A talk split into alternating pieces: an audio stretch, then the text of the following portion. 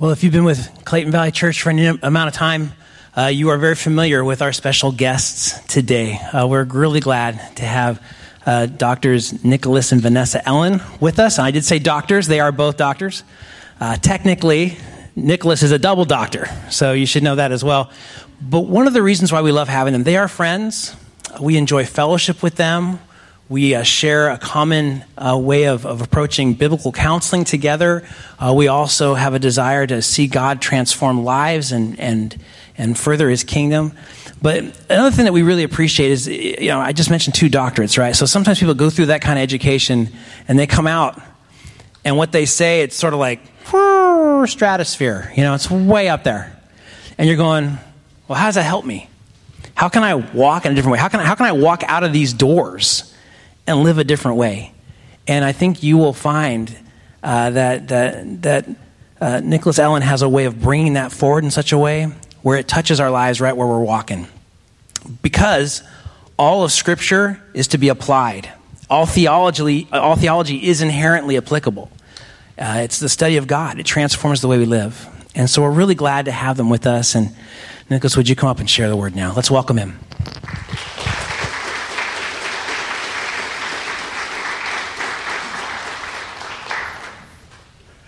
Good morning to you all. I think I remind you every time that that's my brother from another mother. You guys know that, right? So if you guys don't treat him right, he has a home in Houston that he can come to. I am so excited to be here again with you. It's always our privilege to come fellowship with you. Uh, as I was sharing at Sunday school, it's always bittersweet when I come on Sunday because I love being here so much, but this is always my last day up in Cali, and then I have to go back to Texas. Not that I don't love Texas, uh, but I really just enjoy the fellowship of being with you. So, again, thank you for the privilege of being able to be here with you and just the time. I just really enjoy the fellowship. So, let's open up in a word of prayer and let's dive into God's word together. Father, we thank you for the joy that you give us of being able to be brothers and sisters from around the world, that you put us in fellowship with you, you put us in right relationship with you. And Lord, I just pray that you continue to allow us to walk in oneness so that the world would see that you, Lord, was, were brought by the Father and that the world would see your love as they see us. Would you guide us and guard our hearts today? Would you help us to understand what you want us to see so that we could live it out in practice for your glory and the blessing of others? We ask this in Christ's name. Amen. My mother, when she was 16, was pregnant with myself. And my father was like that song about the Temptations. Papa was a Rolling Stone. And so over the years, my mother, she ended up finishing high school and she went to Berry College. We were Georgia kids. I was from Rome, Georgia. She went to Berry College and then she uh, went to the University of Tennessee and got a master's, and I would go to school with her while she was there. And she ended up getting her PhD, and we ended up moving to Nashville and then to Texas, where I've spent most of my life. And as I was there in Texas, my last year of college at the University of Houston, I put my faith in the person and work of Jesus Christ. And that changed my life. And as it changed my life, I ended up going to Dallas Theological Seminary. And my very last year of seminary, I got a call from my father. And it was one of the strangest, most transformative conversations I think I'd had in all of my life. He said, Listen, son, I, I know I haven't been around and I know I abandoned you and your mother, but I got to be honest with you. I'm, I'm a drug addict, I'm a drug dealer, and I'm a con artist. I'm not going to stop doing what I'm doing. And if anybody knew that I had a child, they would try to take you out because of all the dirt I've done. And because I'm not going to change, I just figured it's best that you never see me.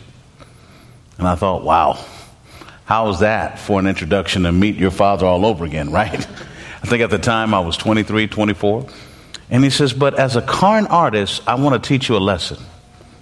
I'm thinking, I'm in seminary. I don't think I need to learn about being a con artist in seminary. But it was so intriguing that he wanted to teach me a lesson. I said, I'll tell you what, I'll bite. Go for it. He said, Son, as a professional con artist, there are two types of people that you can always con. He says, and as a professional con artist, I've conned people out of homes, I've conned people out of money. I've conned people out of businesses. I've conned people out of cars. I've conned the best and the worst of people in the world. But there's only two reasons anybody was conned by me. He said, Son, only two people can ever be conned in the con game people who are needy and people who are greedy.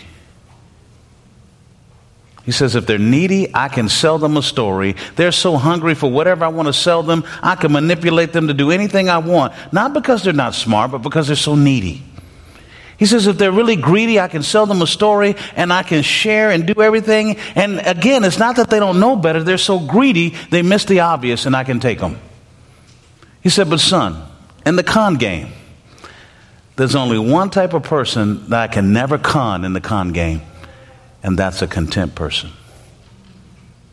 Now, I sat back and I thought about that over the years. I thought, now, my father, one, not knowingly, helped me understand James chapter 1, verse 13 to 14, when it says, Let no one say when they're tempted, they're being tempted by God, for each one is tempted when he is carried away and enticed by his own, what does the word say there?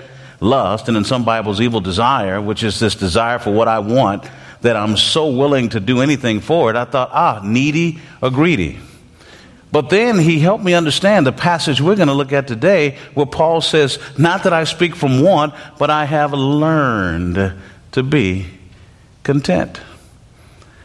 And then I start to look at my own life. I start thinking about all the times when people were able to manipulate me into situations and I thought the manipulation was so powerful, it wasn't their manipulation was so powerful. I was just so needy or greedy that people could just say and do things that I would go with it. And here's what's sad I knew better. Am I the only one that's been in that situation?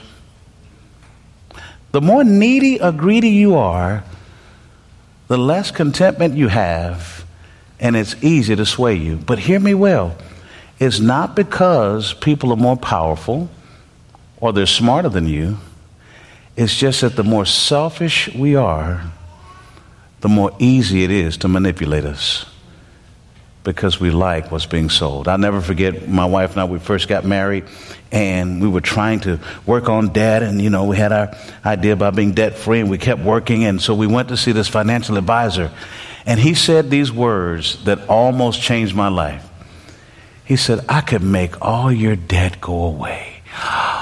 Whoa. If you sign right here, and as he gave me the pen, and I'm like, yeah, my wife is like, uh, can we talk? And I'm saying, but he's going to make our debt go away. She said, Can we talk for just a minute? We step outside.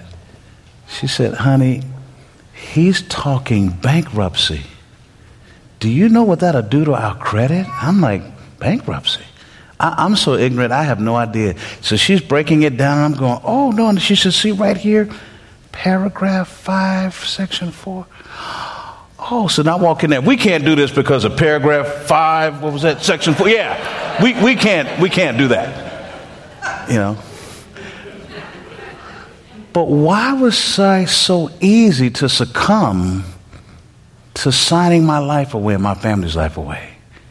Needy, greedy. Many of you in this room, like myself, you haven't learned the lesson that Paul has learned. And this lesson that Paul has learned, I think, is something for you and I that we need to grasp. And that is, we must come to a life of contentment. And as we understand and study what this is, as we look at Paul and study the picture of it and hopefully get a process, I challenge you to recognize that the areas of your life where you're needy and greedy, it's not that people know better. It's not that you didn't study your Bibles. It's not that you didn't have your devotions. It's not that you didn't come to church and serve. It's not that you didn't do all the right things, but there's still some areas of your life where what you want is more important than what God wills. And because those areas are greater than you know, you're easily swayed to do many things that you know aren't right to do. Not because you don't know better, not because you're not smart, not because you haven't studied your Bible, not because you didn't read your word, not because you didn't come to church, but you're easily manipulated in those areas because you want that more than what God is letting you have, and your contentment is now connected to something other than God and His will. In the book of Philippians, Paul gives us this wonderful lesson as he goes into chapter 4, verses 10 to verses 14, and he paints for us this picture of contentment. But before we look at those passages and see this picture of contentment, let me give you a little context about Paul. Paul is in prison because he's been sharing the gospel of Jesus Christ. And as he's been sharing the gospel, he's writing this particular church, the, Philippians, and he is encouraging them because they have given him a gift. Now, he's saying thank you for the gift, but in reality, he's saying I was okay whether you would bring the gift or not because I had learned a lesson. And the lesson he learned was contentment. But what's so powerful about this, think about if you were in prison. I don't know about you, but I wouldn't be saying, Oh, Clayton Valley Church, you know, my brother from another mother and my good sister there, God is good. I'd be like, Hey guys, come get me out. Where's the bail money? Who's got my lawyer? Paul is saying, You know what? Whether you had came through or not, I've learned a valuable lesson and it's a lesson of contentment. So I want us to explore how he got there. Because for many of you in this room, you're so unhappy because you've tied your sense of well being to people. And some people said they were going to do something that they're still not doing. They have done something you didn't like. And there are certain sta- circumstances, there are outcomes, and you are very miserable right now because you put all of your hope and sense of well being in people and circumstances, and you are easily going to be swayed and manipulated like my father, the carn artist, was able to do. But it's because there's a lesson that Paul has learned that we must learn together. And until we learn it, we will always be manipulated because of being needy or greedy. Let's look at this definition of contentment before we dive in. And as we look at this passage, we're building our understanding of contentment on this definition. Here's the definition that we have for contentment it is sufficient satisfaction within the heart through fellowship with and the power of Jesus Christ apart from external circumstances and people. Let me summarize that. Your well being is based upon fellowship with God and nothing else. What would your life be like if you woke up every morning and your well being was no longer tied to what may or may not happen as it relates to circumstances, events, your financial situation? What would your life be like if your sense of well being was no longer tied to people, what they were going to do, or what they didn't do, or what you thought they were going to do? How much satisfaction of your soul would you have if your world was no longer tied to those things and your sense of well being was tied to God alone? This is what God is calling us to. This is the kind of life that He wants us to have. Not that we won't have problems and pains and issues in life, but that our sense of well being, our sense of contentment is no longer based upon the promise of words of people, no longer based upon these things may or may not happen, no longer based upon what the government may or may not do, no longer based upon all the circumstances around us, but we're saying every single day, you know what? I'm sufficiently satisfied in my soul apart from anything or anyone at any time. Paul learned this lesson. And as we look at this passage together and understand that, we need to recognize something very specific about this lesson that Paul learned. This is not something you can get over a Bible study. This is not something you can get by reading your Bible every day. This is not something you get by memorizing verses of Scripture. This is not something you can get by coming to church. This is not something you can get by serving in ministry. This type of contentment comes through you putting to practice the reality of what God says on a daily basis. And the more you put these things to practice that we see that Paul did, you will be able to say, like Paul, I have learned to have a sufficient satisfaction in my soul apart from people and circumstances.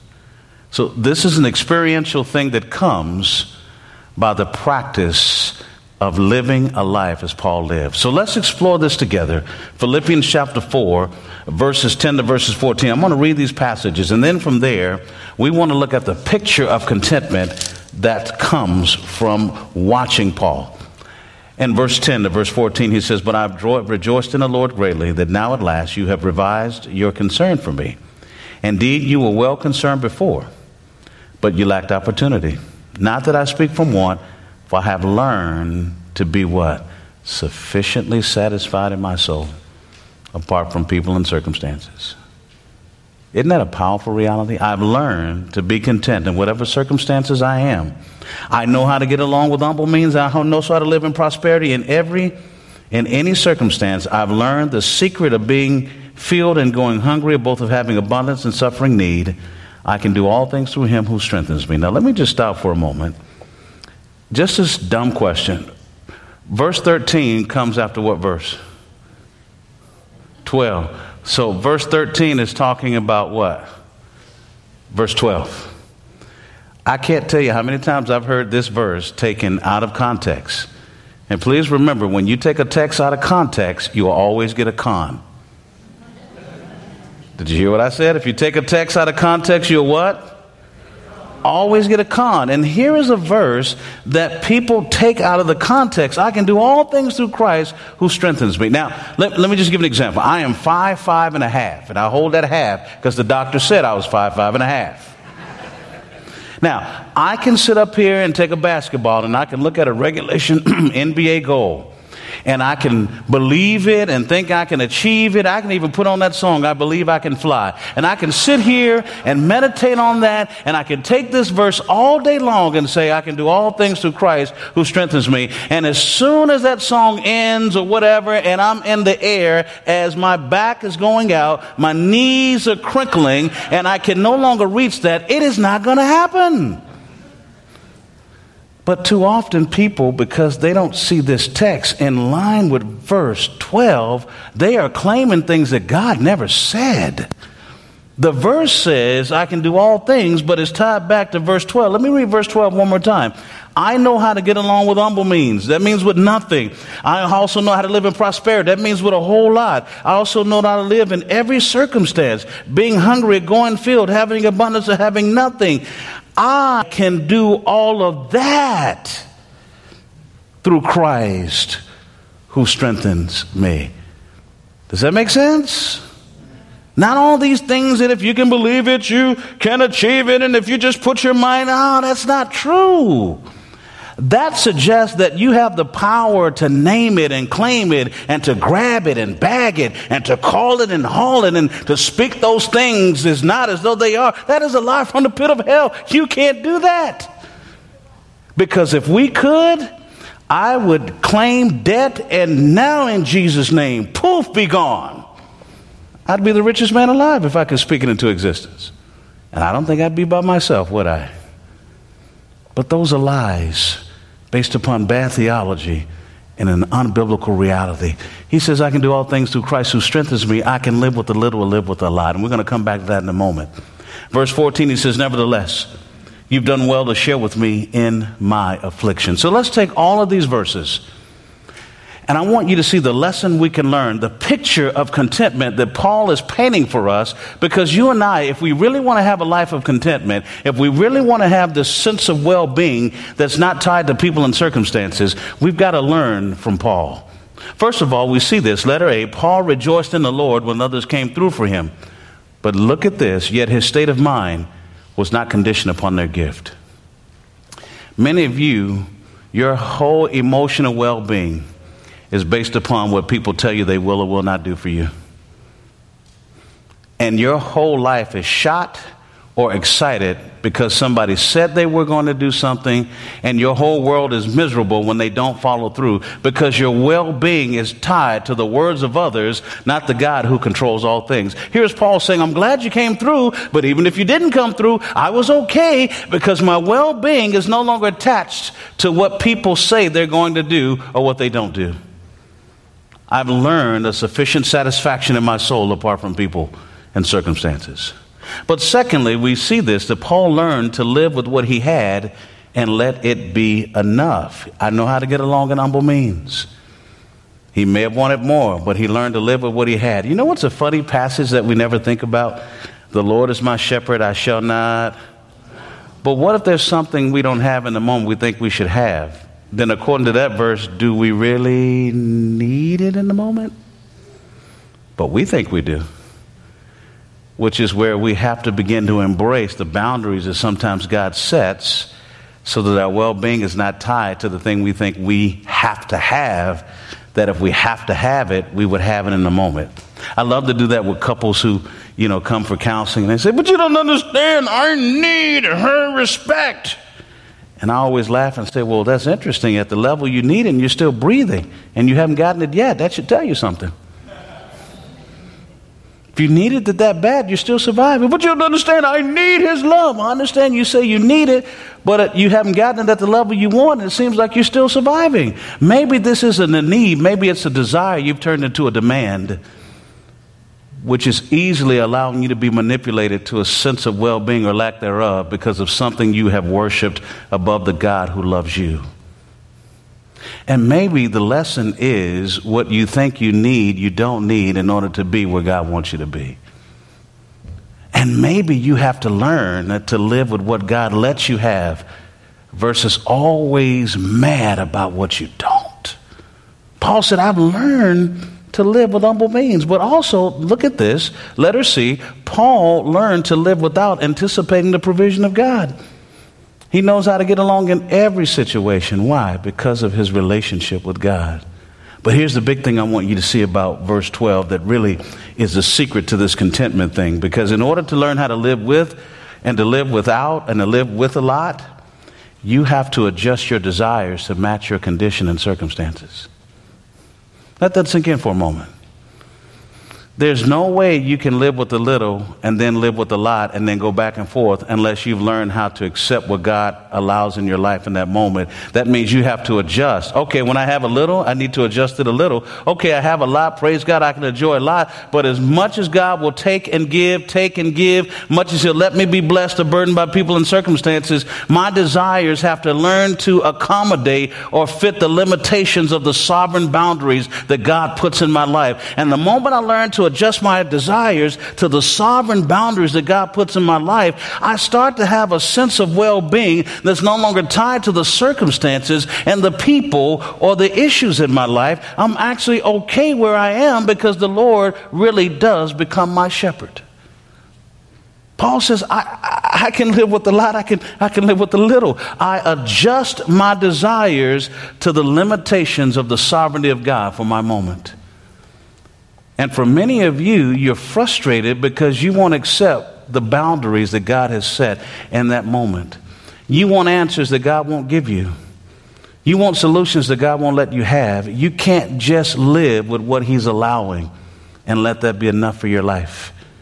And so you're worried or angry, you're miserable, you're frustrated, you're trying to figure it out. You haven't learned to adjust your desires to the sovereign boundaries of God in that moment and let His sufficiency be enough. Paul said, I've learned how to live with the little, I've learned how to live with the lot. Verse 13, I can do it all through Christ who strengthens me. But we also see that Paul depended on God's power from within to cultivate contentment in his condition and circumstances. I can do it all. How? Letter E or F, because he had fellowship in his condition and circumstances. See, the one thing that God is trying to teach all of us true contentment, this sense of well being apart from people and circumstances, mean that you accept his role as God in your life and you accept your role as being under his authority in your life. That means that when he says yes, you say yes. When he says no, you say no. When he lets you have, you enjoy. When he lets you suffer, you endure. A man asked me at a marriage conference, So then, how am I supposed to live with my wife? I said, You want the sweet answer or the real answer? Give me the real answer. Learn to enjoy her, learn to endure her while you live for Christ with her, and you'll be like Paul in life. You're too consumed with what she does or doesn't do. Your world is too wrapped up in what you think you should have and what you think you deserve. You've not yet to accept the sovereign boundaries of God and to enjoy your wife, to endure your wife, but to live for Christ with your wife so that you are always at a place where your well being is not dictated by the attitudes and actions of another. Do you know the closer you get to anybody, the clearer you get to experience and see their depravity? Let that sink in. The closer you get to anybody, the clearer you get to see and experience their depravity. And guess what? The closer they get to you, the clearer they get to see and experience what? Your depravity. This is part of God's setup so that you stop believing that your well being is tied to people and circumstances. The only true gift is from above. Imagine what your life would be like if we started to see life the way Paul sees it. If we started to embrace this passage as our reality. But here's the last thing I want you to see. This is what we see in verse 14. Paul showed appreciation when others came through for him, yet he did not live for or by what others may or may not do for him. And many of you right now are mad and bitter and frustrated because someone said they were going to do that they didn't do. And watch this they're not held hostage by their inconsistencies, you're held hostage by their inconsistencies. They're asleep. Who's up all night because of their inconsistencies? You are. They've forgotten about the thing that they didn't come through on because it wasn't that important to them. But man, it was major for you and you're up all night. How could they not? And what about? And how could this? Versus saying, you know what? God, you are sufficient. My well being cannot be determined by what somebody will or will not do. My well being cannot be determined by the outcome of circumstances. Lord God, you are enough. And I accept what you've allowed in these sovereign boundaries, and I submit to your will in these sovereign boundaries, and I embrace right now that you are enough. So, whether these people come through or not really doesn't make a difference. Whether this happens or not really doesn't make a difference. My well being rests on my fellowship with you. What would your life be like if that was your daily existence? See, that's what God is trying to guide us to as we see this picture of Paul and his contentment. That's what God is trying to move us to because, guys, we're going to be easily manipulated all the time, needy and greedy. Con artists are going to get us everywhere. Let me give an example. This is how con artists work in the church. Pastor, I sense in my spirit that somebody in this room are having physical problems. Pastor, I sense in this room someone is having relationship problems. Pastor, I sense in this room that someone is having financial problems. Guess what? That's everybody in this room at some level. The Bible says they have no temptation taking you but such as is. So, of course, if I talk long enough, I'm going to identify with all of you at some level. But when you don't know you're being manipulated, somebody identifying with you becomes more important than seeing the wisdom of what God is saying to you. And when you want what you want, the more you want it, you're easily swayed, even in the church, by things that seem right and sound right that are sincerely wrong. I sense in my spirit, if you want the answers for 19.99, buy my book. How does that work? I mean, I love this guy. I mean, I don't love him, but the, the, his commercial is great. Maybe you've seen this commercial out here where this quote unquote miracle water and these people get on and say, you know, since I had this miracle water, my bills have been paid. I've gotten this job. I'm going, wow. The miracle water did this. And then this prophet gets on and says, if you want more of this, my name is Pastor Beep Beep. And I'm thinking, this has to be working. Somebody is so needy or greedy for what they want that he's able to manipulate them, not because they're not smart, not because they don't understand truth, but because they're so selfish and wrapped up in what they want. Someone has identified with where they are and swaying them. I said, Man, my old man had it right. Needy, greedy. Paul said, I've learned something whether I have a little or have a lot. I've learned how to adjust my desires to fit the sovereign situations, the sovereignty of God. I've learned that my well being can't be tied to the outcome of events or what people say they will or will not do. I'm free. I've learned contentment, sufficient satisfaction. Now, with that in mind, as you look at your notes, I want us to take that I want you to think about this. There are a few other passages, we don't have time to go through them, but you have them here with you. And as you look at the New Testament you see the word contentment, you will discover that there are some characteristics of content people that I want you to think about. As we saw the picture of Paul and how he came to this contentment, there's a perspective that people who are content have. And I want you to look at this with me. Here's one thing a content person is able to accept their condition. And let that sink in for a moment. That's what Paul was. I, have learned how to accept in God's sovereignty, how to adjust to where I am. A content person is able to accept their contents. What does that mean?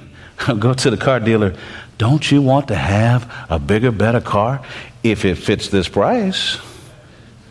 Well, let's not talk about price. No, let's talk about price. Don't look to my wife to try to use her against me. We're all on the same page here. This is what I want. But, but don't you want to look good in that car and be the envy of the world? No. What is that about? Accepting what I have, and that's enough. It's nice to have more, but if I don't, I'm good with what I have. It's like that commercial I saw this guy, and it was, it was funny. He had a quote unquote T3 computer, and he was driving in his car, and then he looked up and it said, Coming soon, the T4. And he went, It's kind of like the Apple products. I mean, I love Apple and Samsung, but, you know, what is it now? What is it up to now? 13, 14? I, I forget. 14? Man, you don't have the 14? Dude. A content person accepts their contents. Here's the third thing a content person is able to endure their circumstances. Why? Because they're not consumed with the outcome of events or the words of people. They trust in the God who has them. A content person is depending on Christ. A content person is pursuing Christ likeness. A content person, here's a big one, is not a complainer. Ooh. When you complain, you're saying to God, you don't know what you're doing and you've made a mistake. God says, In all things give thanks, for this is His will concerning you.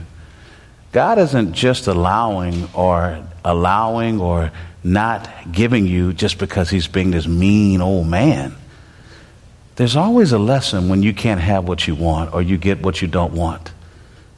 And the lesson is the world doesn't revolve around these things, it revolves around your fellowship with Him. And your sense of well being is always tied to Him. And when you make it tied to other things, you'll be miserable. And your emotional well being will go up and down. Because I can tell you, man, when my bank account would get to a certain level, my emotional well being was at a certain level.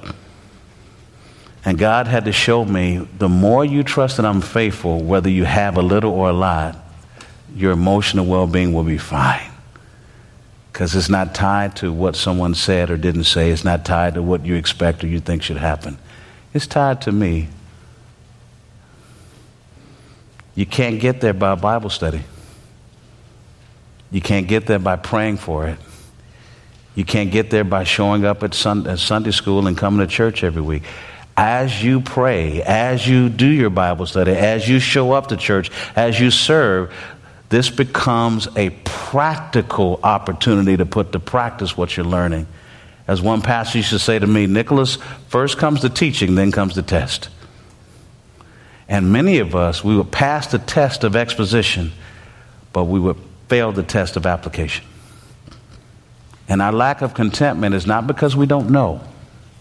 It's because we haven't begun to put this to practice and watch the power of God in our lives. Not only is a content person not a complainer, finally, a content person has an attitude of consideration. An attitude of consideration. Now, I've been trying to work this through for the last two years because in my life and my wife together, we've had a lot of, I like to use the word drama. Does anybody know what I mean by that? A lot of drama? I mean, from parishioners to family to circumstance. I won't bore you with all the stuff, but man, over the last two years, matter of fact, I take that back, over the last five years, it's just been a lot of stuff going on in my life.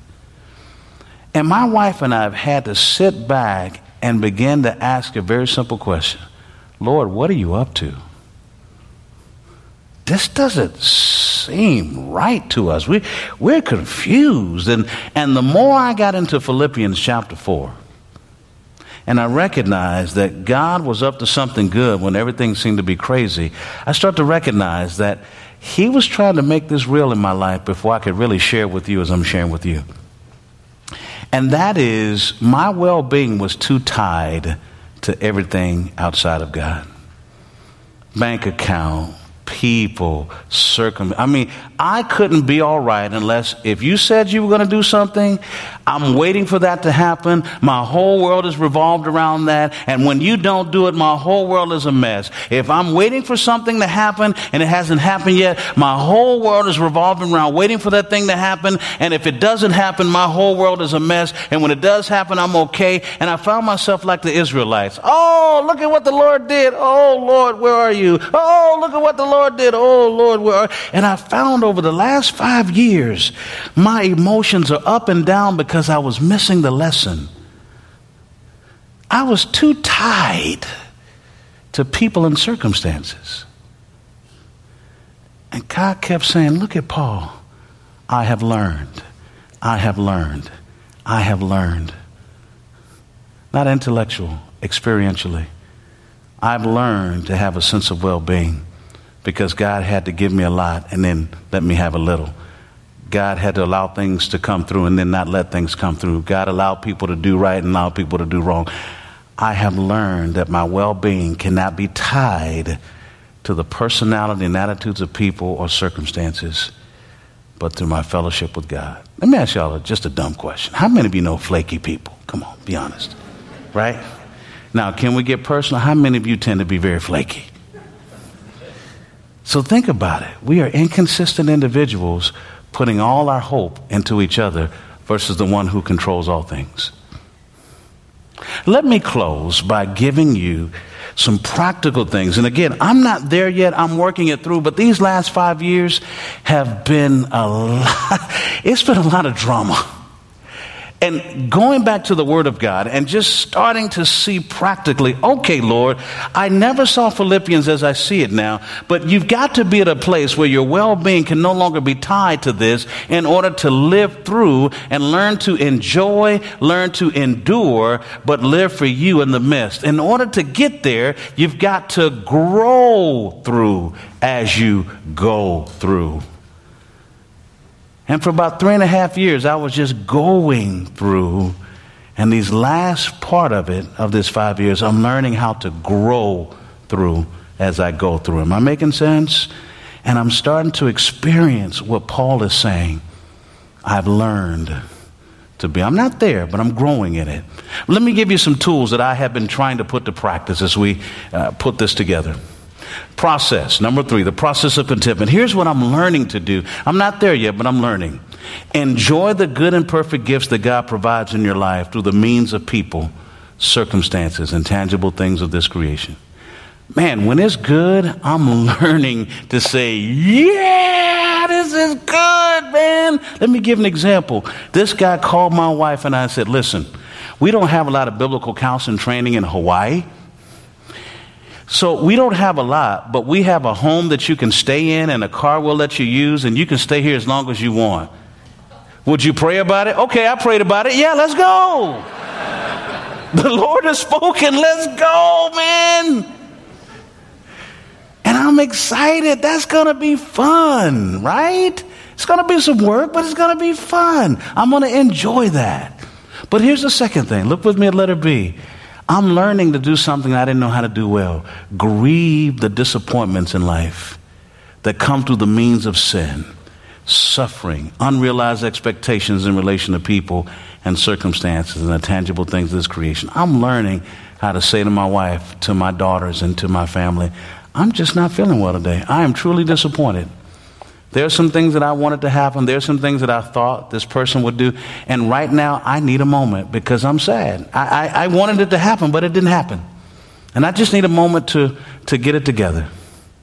But thirdly, here's what I'm learning to do give thanks for your condition and circumstances, knowing God will use it to bring about His glory and your good through your condition and circumstances. I'm learning to enjoy, I'm learning to grieve. I'm learning how to say, Lord, thank you because you're working out a plan. But here's what else I'm learning through this, and I'm trying to put to practice. Letter D, accept and endure what God has allowed in your life through the means of sin, suffering, unrealized expectations, people, circumstances, intangible things of this creation through seeking to make the most of it without complaining about it. Can't change it. Whining and pouting ain't going to make it any better. And I'm learning to accept and endure. But but the biggest thing right now, and this is the hardest out of everything, but I'm trying to learn this, which is letter E, and this is what's really at the core of all of this. Adjust your desires to fit your situation in relation to people circumstances, intangible things of this creation. That is the hardest lesson, but I'm learning that with contentment because see, in God's sovereignty, He has set boundaries that I can't change. And the more I'm worried and angry, the less I'm saying, I'm not accepting what you've allowed. You can't live, I'm not going to get what I want. I can't live with what I have. But until I adjust my desires to your sovereign boundaries, I'm going to be miserable. And the more I am doing that, it's changing things. I'm lowering my expectations of what I want from people and raising my love for people. And things are changing. Letter F no longer demand that people satisfy you, but seek to help people glorify God. Now, let's be honest. We love for people to operate according to how we think, don't we? Because we think our thought processes are always the best way. And for many of us, we keep antagonizing people because they don't think like us. We think they're inconsiderate because they don't have our fears and insecurities. And because they don't fear like we fear, have our insecurities, we think that they're being inconsistent because they're not afraid of the things that we're afraid of. Or we think they're inconsistent because they're not bold in the areas where we're bold. And why can't you just do what I'm doing the way I'm doing it? Come on. But what that means is, I'm not learning how to live to love others. I'm trying to make people live to be happy like me, to think like me, to be me. What if I stop trying to make people satisfy me, but seek to guide them to glorify God? I'm learning. I'm not there, I'm learning. Letter G, function according to your roles and responsibilities in relation to people and circumstances as assigned and commanded by God out of your covenant with God and not your mood of the moment. We are a generation and a nation of baby Christians. Do you know how baby Christians operate? According to how we feel. We love Jesus and then we don't because we don't feel like it. Mature Christians operate out of their covenant, not out of their mood.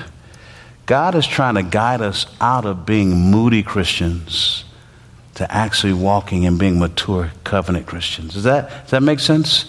I'm learning. I don't feel like preaching today, honey. I don't want to go to church. But you're the pastor, honey. You gotta go. Here's another thing I'm learning embrace the character of God that is befitting for the moment, leading to worship and enjoyment of God according to that character. There are certain attributes of God that He's trying to call all of us to embrace in our lives. Some of you, you don't really believe He's sovereign, and He is allowing you to experience so much so that you can finally embrace it. Some of you don't believe that He's truly your shepherd.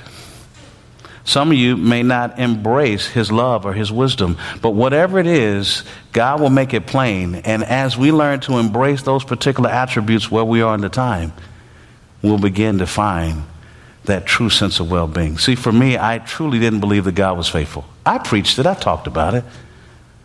But now I am certain beyond a shadow of a doubt, I rest in the faithfulness of God. I didn't three, four, five years ago. But it took those four or five years for that attribute to become a reality for me. Here's the last thing I want you to think about overall in all of this. Overall, we must enjoy every pleasure that God allows, endure every pain that God allows while living from Him, through Him, and to Him in our condition and circumstances, focusing on His covenant to us. Guys, I'm not there yet. But over the last four and a half or so years, as I'm coming to the end of 2022, I have really started to develop in asking God to help me understand what Paul, when he said, I've learned to be content. I want to read something to you in closing that I thought was fascinating. Listen to these words Jesus is the doorway into the life that is truly life. Confidence in Him leads to become His apprentice or to become His apprentice in eternal living. Those who connect with Jesus Christ will find that all they need to have in life and life to no limit. We must increasingly integrate our lives into the spiritual world of God at every point of our lives. We must live our lives in interactive dependence upon God and interactive submission to His kingdom rule. The condition of life sought by human beings through the ages is attained in quietly transforming friendship of Jesus. We must learn what is real, discover how well off we are in Jesus, and begin to live accordingly to that reality. We're supposed to groan because there are things that we have been promised but yet not yet have. We're supposed to groan because the full expression of God's kingdom has not yet come.